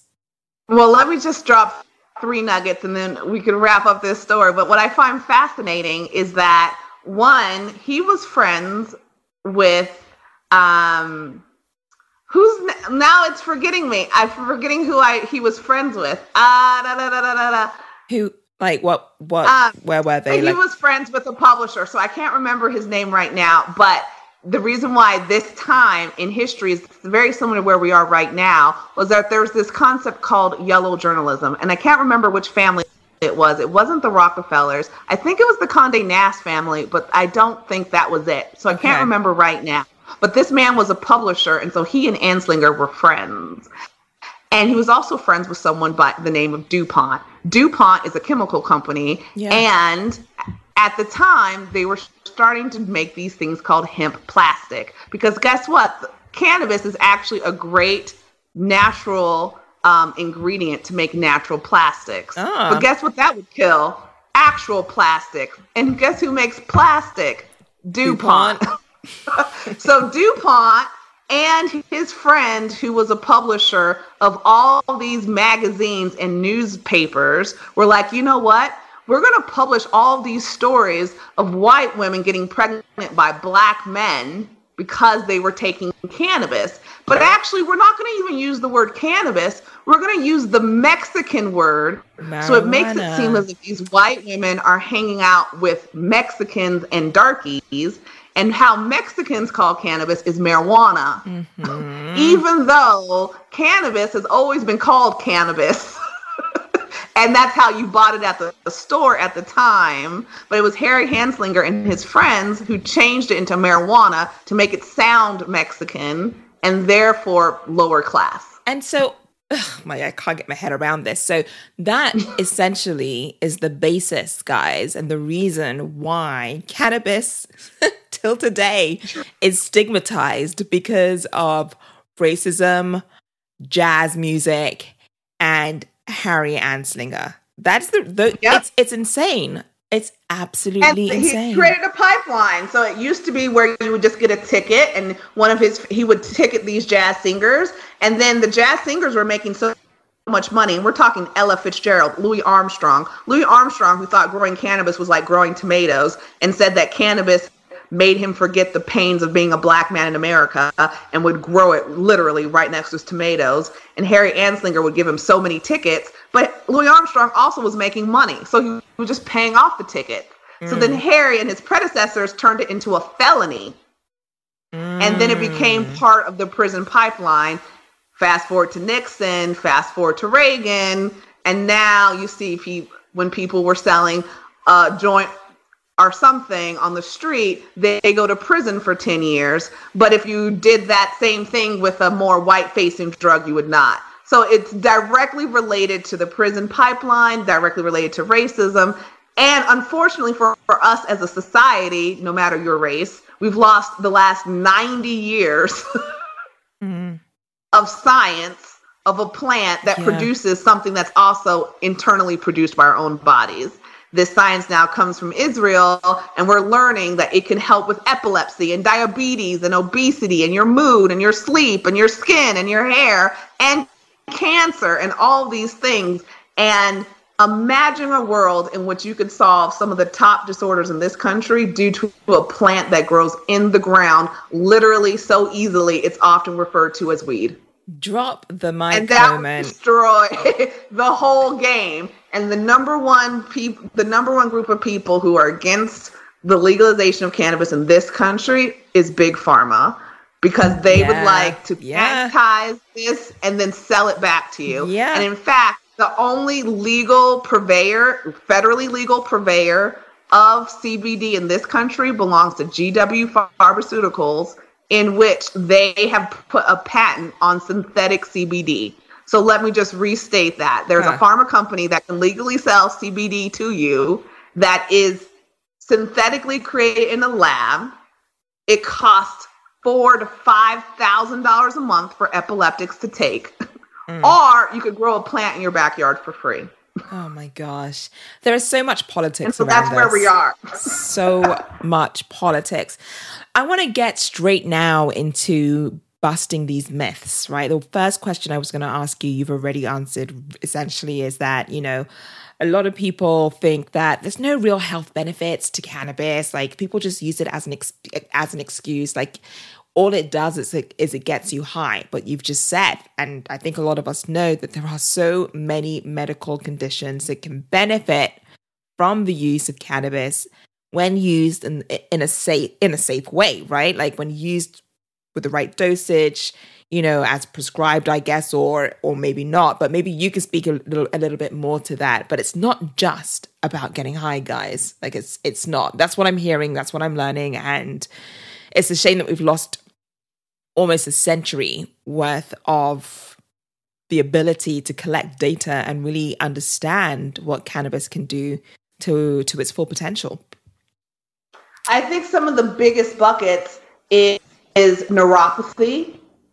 Anything that's due from inflammation, which is pretty much most diseases, yeah. but lupus, cancer, um, diabetes, there's a lot of research happening that it can help with those disorders. On the mental disorder side, anxiety, mm-hmm. insomnia, depression. On the skin side, eczema, psoriasis, hyperpigmentation, acne. On the sexual wellness side, dryness, desire. On the recreational side, calmness, happiness, laughter.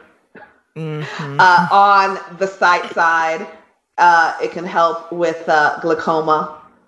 Oh, There's all wow. of these diseases that are currently being studied, but again, not in the United States, so lower budget. So they're coming from countries that, while legal, don't have the same financial powers that we do. But a lot of great research is coming out of Germany, out of Israel. We're being eclipsed, quite frankly, as a nation mm-hmm. in this research. And you didn't ask this question, but African Americans or people of color are also woefully underrepresented in this industry from an employment perspective, from an entrepreneurship perspective, and also from an investing perspective. So, mm. If this is going to be, and they project, one of the largest industries in our life, lifetime, and rarely do new industries just emerge. Right. I mentioned we were making millions of dollars and we had no bank. Imagine, and we were just selling stuff from a crock pot. Yeah. Imagine the wealth creation that this industry is going to bring, not only with the potential to heal, but yeah. it's a brand new industry. Yeah, what a way to develop generational uh, wealth. It's one of the best ways of the moment. And yet, because of that history, either a lot of people of color are just self selecting, like, definitely not. Mm-hmm. Even my own parents are like, well, wait a second. Isn't that risky? Yeah, of course. That's what everyone on this then, podcast is thinking about, but not saying. And then the second side is like, you know, um, I don't want to tarnish my great career. I don't want to tarnish my reputation. I don't want to.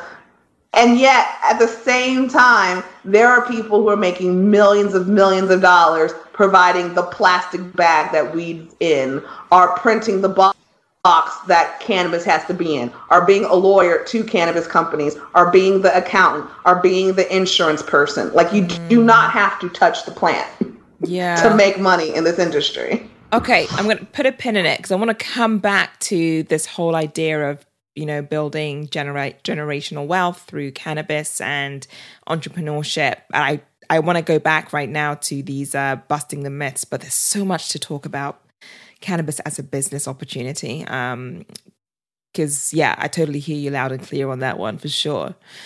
Okay, myth busting number two: the stereotypes. Right, there's this idea that the consumer profile is, you know, someone who is lazy, they have a lazy disposition, they don't want to work, they're criminals, they have no future. What are your thoughts on that?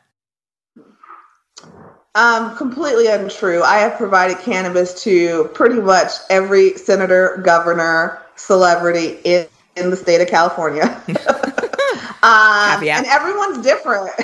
everyone is is different. Because your body produces endocannabinoids you may have a deficiency. I may have too much. Like just like you might be happier than me.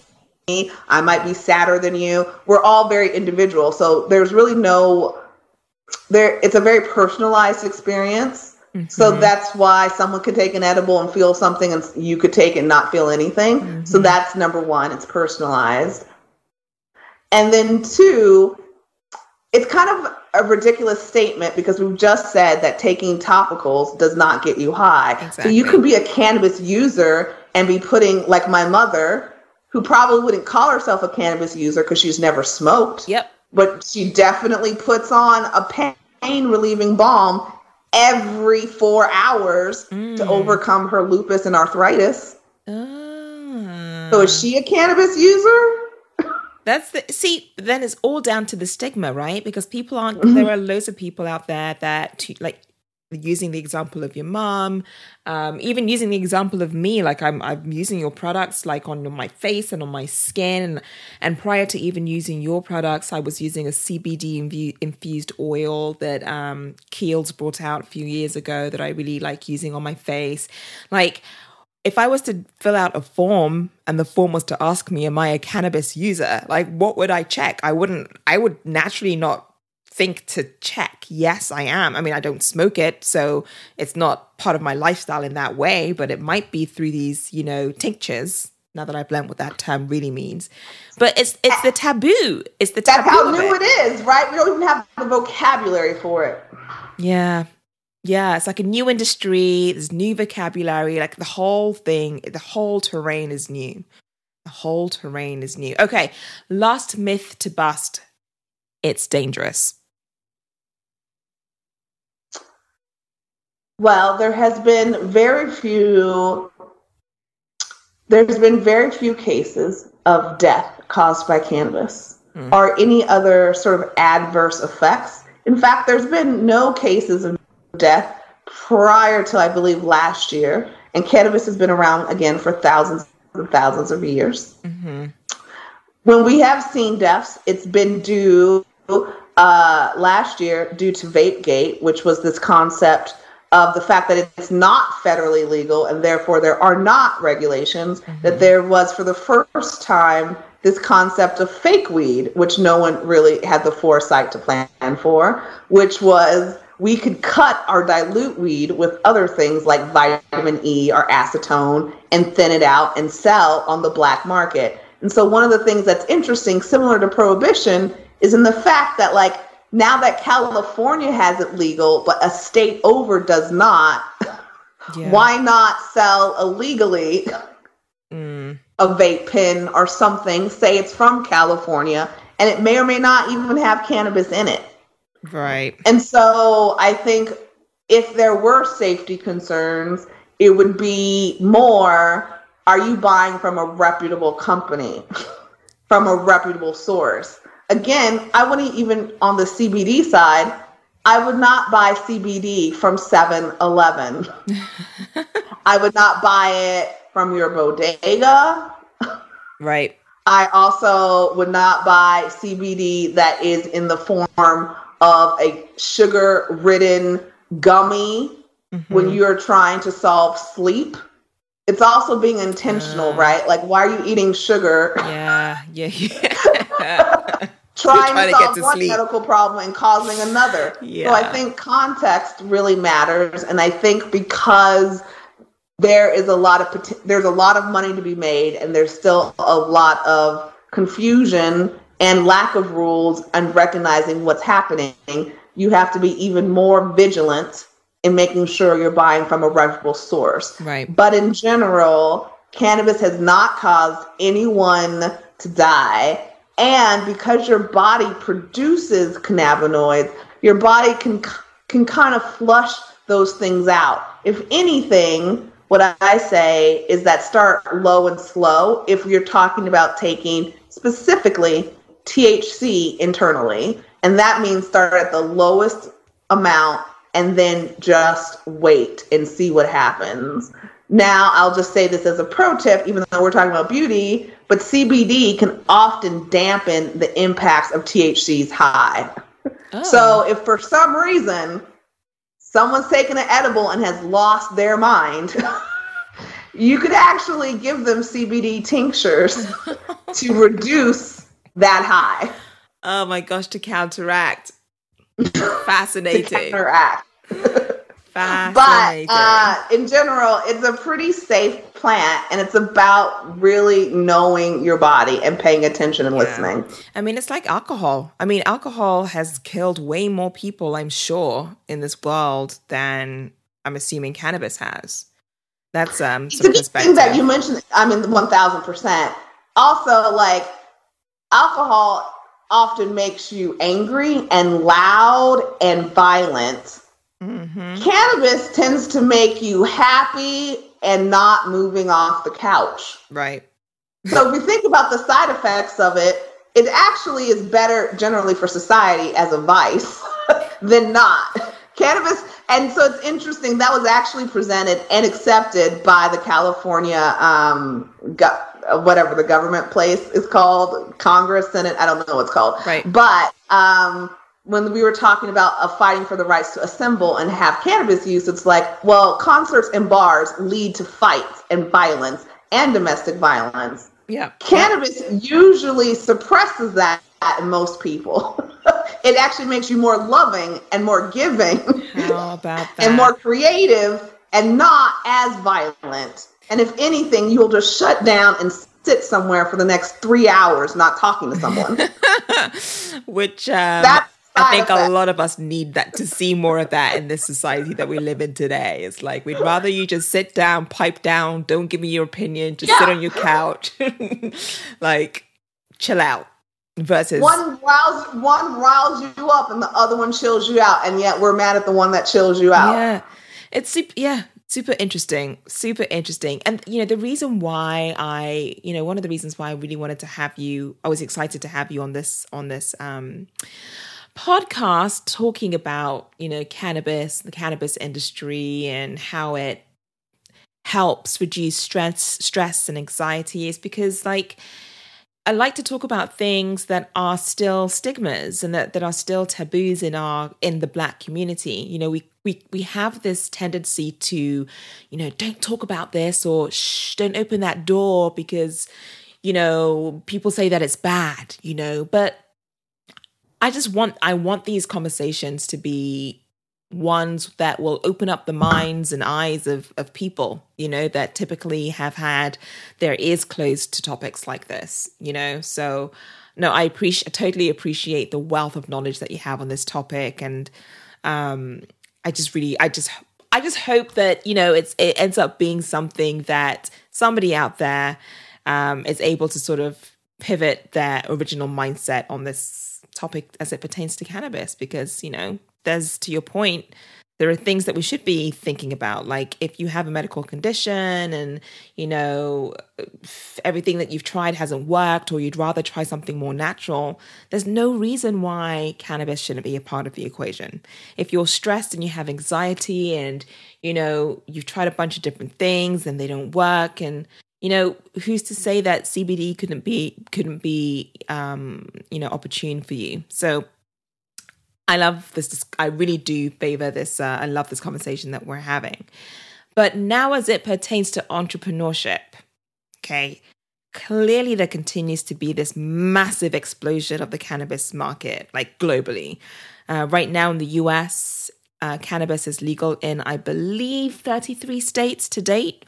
Um, yep. I believe that, I, I mean, we know and we are seeing that there are shifts in, you know, the political policy around it. Like we're seeing Biden and Harris, you know, championing the the the, the decriminalization, I should say, um, of cannabis, um, and as well as having the criminal records of those convicted of possession of the drug expunged, which is super interesting and so relevant um, to talk to to date. And it sounds as though, just from the latest data I've seen from um, New Frontier, that the cannabis or the CBD market is estimated um, to grow from three 390 million back in 2018 to 1.3 billion by I think it's 2020 or 2021 even actually next year. And that was for CBD, correct? And that was for CBD. So for the so if we plus that up by four, that would be the whole market. That's insane. That's insane. So listen, clearly cannabis is a door to building wealth, right? How yep. real, how real is the size of this prize and what is it going to take to finally convince those of us who are still dubious that cannabis is a legit opportunity to legally build wealth in our communities? Well, it's twofold. One, the people who are investing now are going to probably make the most money, but they're taking on the most risk. I don't think that we're going to see the full potential until it's fully legal in the United States. Yeah. Because uh, it's just inc- think about building a business that you have to build in California, and then you cannot cross state lines with that inventory unless that state is also legal. Right. How do you run that business? How do you train people? How do you ensure consistency?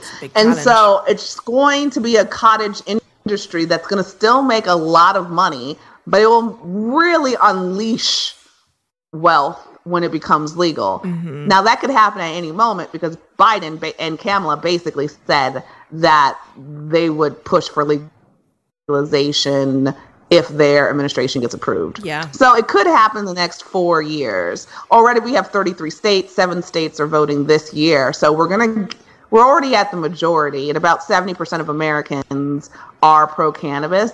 And Biden actually is not even pro cannabis. Mm. He, he's, he's more neutral than pro. If so, it doesn't necessarily mean that people are out here saying like, "Oh, I want cannabis on the streets," but right. they recognize the economic uh, impact. It's one of the fastest growing industries for employment, which we have thousands of food service workers that may or may not have jobs. We have thousands of retail workers that may or may not see retail boom there's so many of those entry level jobs in cannabis as well as executive jobs agriculture jobs it impacts so many other sectors like yeah. packaging insurance and finance yeah. you don't actually have to touch the plant again i just said you know you can't cross state lines that means all the technology plays are state specific mm. that means you can win the state of california there's 49 other states Right. So there are so many incredible opportunities because the market is so fragmented. Just because you're number one in California doesn't mean you're the number one gummy in New York. And there's a very hard path for you to do so. Because again, how are you getting that product from California to New York? Right. so there are so many opportunities right now on the grassroots.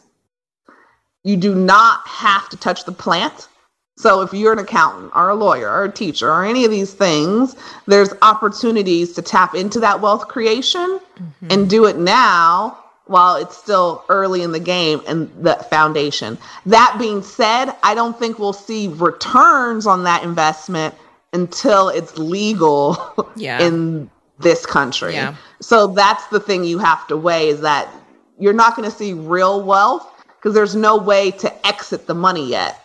So you cannot IPO, which is what creates a lot of wealth creation from investing in the United States. Yeah. And so until we can do that, your money is locked up. And so that's what I always say. Yeah, that makes a lot of sense. That makes a lot of sense. Well, I'm super interested to see how this boom continue. Well, when this boom is going to finally kick off and what that's going to do for the economy, because that's just going to blow things through the roof, quite frankly. Okay, let's wind down now. I want to talk a little bit about you and self care, rituals, beauty essentials.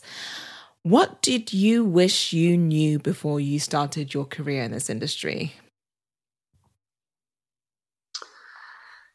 that's being slow would actually speed me up, I guess, in the sense hmm. that when I meditate, when I take time for myself, that that actually makes me more productive, which is actually a perverse way of thinking about it. That's a very American capitalistic way of evaluating your success. I know, right? I'll be more productive. Um, but it actually is um, a pretty powerful tool for me. Um, and I think it's it's really slowing down. It really is taking time out for myself. I would have thought that self care, even a few years ago, was sort of like, oh, it's a bath bomb, Yeah. and I'll do it on Sundays, and I'll treat myself, and it's like a little luxury. Or a mm-hmm. massage in this country is very much positioned as relaxation, but if you travel the world, like massages are. Are like a pretty common thing. They're not that expensive. Exactly. yes. um and it's really just sort of how you take care of yourself and so a lot of the things that are in this country that are deemed for wellness are treats or luxury and i would argue self-care happens every day Yeah. and it's not a hashtag and it's something that we should be taught we now that our society is so stressed and so anxious like we need to provide kids these tools on how do you deal with that anxiety? How do you deal with that stress? How do you meditate? How do you take a moment for yourself?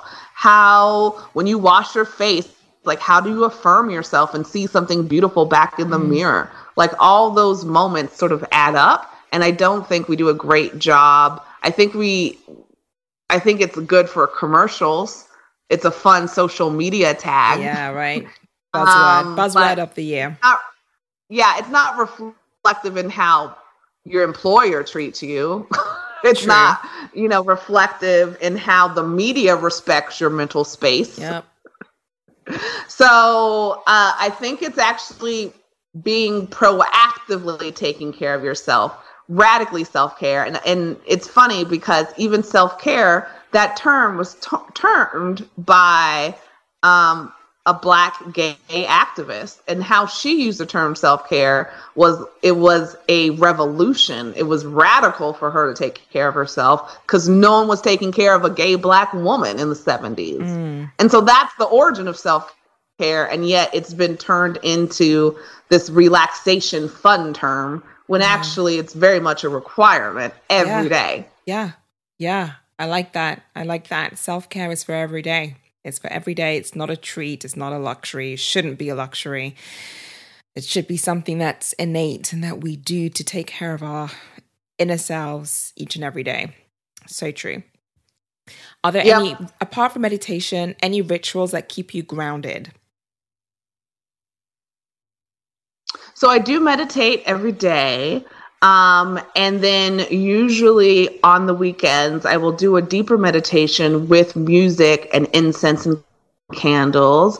I am Christian, but I do have, I wouldn't call it an altar, but I just have a meditation space Okay. that has some of my favorite things and uh, my favorite music. Cool. So there's that. Um, the other thing that I do as a ritual is that I have a gratitude prayer uh, that I text with my friends about what we're grateful for. I am probably the worst at it because I'm always coming up with like, I love my iPhone.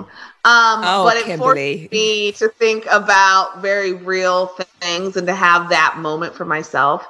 I think uh, I do morning pages, which is part of the Artist Way, which is a um, very popular in LA. It's a book. Yeah, I heard of this. Um, mm, and I do morning pages on days when I'm really stressed.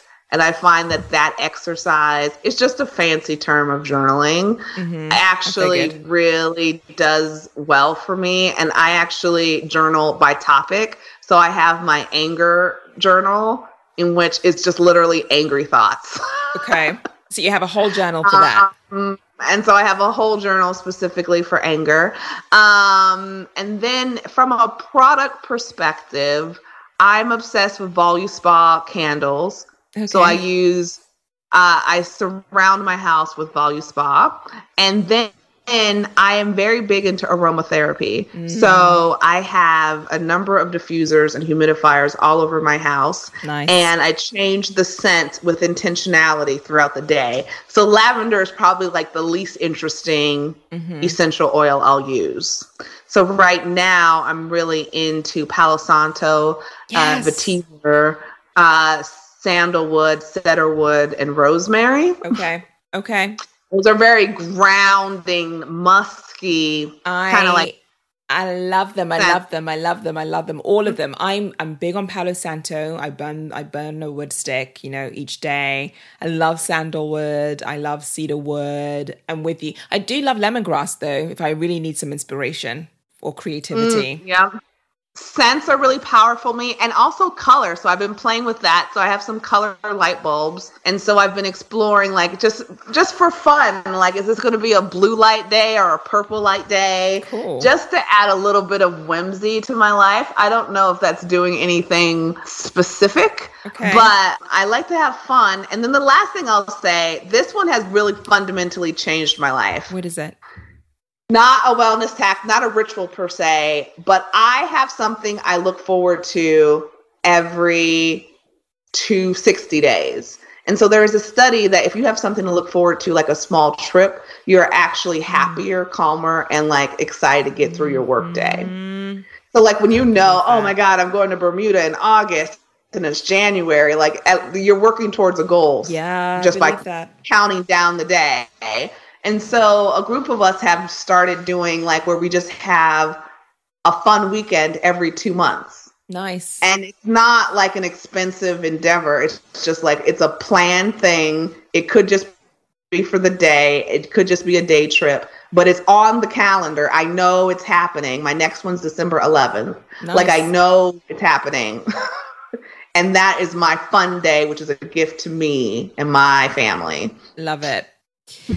Okay, now before I ask you about your favorite black businesses that you want to cheer on or champion, I always ask this question about beauty essentials. Like, if you had to pick one go to makeup product, one go to skincare product, and one hair care, what would they be?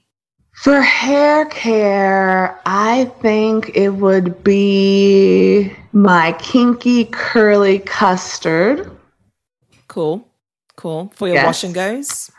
hmm I think from a makeup perspective, it's a tie between MAC Ruby Woo lipstick Oh, yeah. and Makeup Forever's uh, high definition foundation. Oh, that's a good one. Then uh, for a face product, I truly do use my Frigg oil uh, every day, but I love a brand called um, I love two brands uh, products. I love uh, Blue Cocoon by May Lindstrom, which is very expensive. but I spoke at Goop and got six bottles for free, so I'm still working through it. Oh, good. Nice.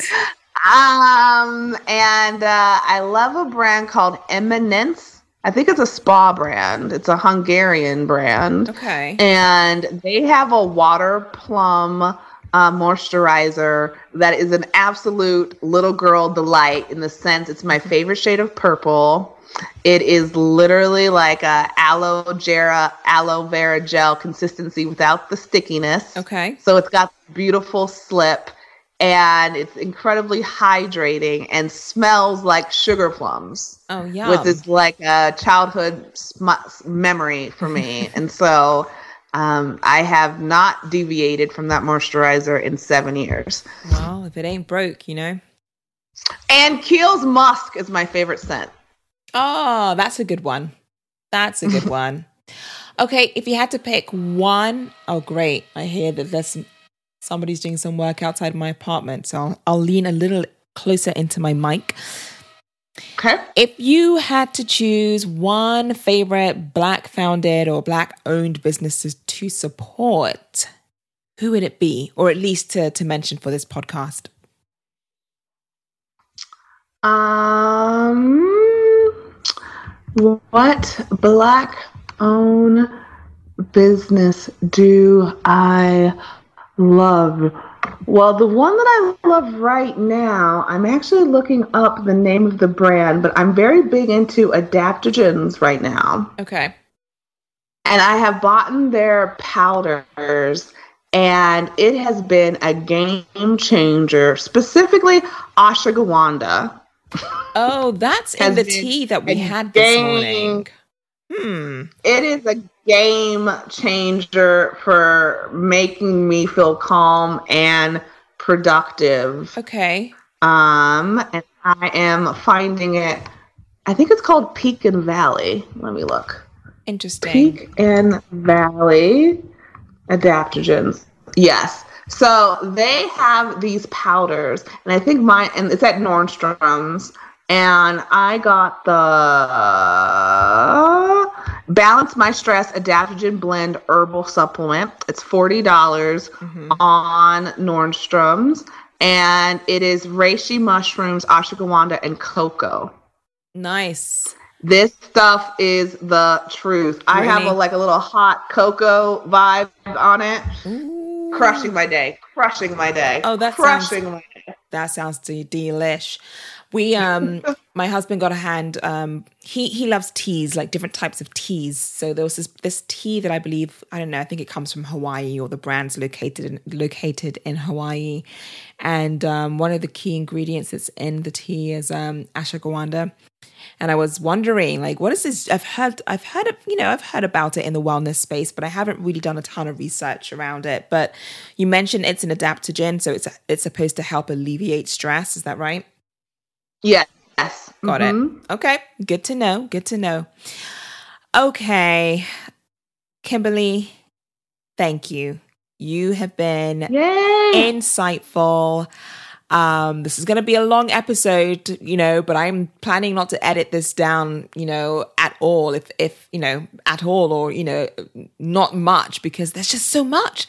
There's so much knowledge in here. And, Listen, I just want to open up the opportunity for you to share, you know, if there's one key takeaway that you want my listeners to to walk away with today, um, out of everything that you've spoken about, or maybe not even spoken about, what would it be? Your emotional well being absolutely dictates and impacts the way that you look and how you show up in the world. And whether it's cannabis or an adaptogen, our meditation, our music, you absolutely need to take the same dig- diligence with controlling your emotional well-being and your stress and your burnout as you do with going for that beautiful glow or perfecting your eyebrows are getting that hair twist in the perfect sort of um, knot. I've seen so many women watch a thousand hair YouTube videos and will not research how to get balance. And it's absolutely critical for us as a people to take care of our emotional well being because that stress is impacting and showing up in all aspects of our life, whether we want to acknowledge it or not. Mm-hmm. Kimberly Dillon, you've been a star. And I want to make sure my listeners know where they can find you. So, can you tell them um, the best places for them to seek you out? Yes, you can find uh, and learn more about Frigg products at uh, frigg, getfrigg.com. That's F R I G G. You can find us on our socials at Get Frigg as well on Insta and all the other social platforms. And then you can follow me at Kimberly K. Dillon. Uh, my last name is D I L L O N. So it's Kimberly, the letter K, and Dillon. And I'm sharing sort of the behind the scenes journey of building uh, this brand. Thank you so much, Kimberly. I've really enjoyed having you here with me in the lounge today. And um, guys, I hope this has been informative for you. I will drop all the links so that you can connect directly to Kimberly and to Frigg and get to know a little bit more as it pertains to how to help alleviate symptoms of anxiety and stress, and also learning more about, you know, the cannabis industry as it continues to grow and proliferate out there.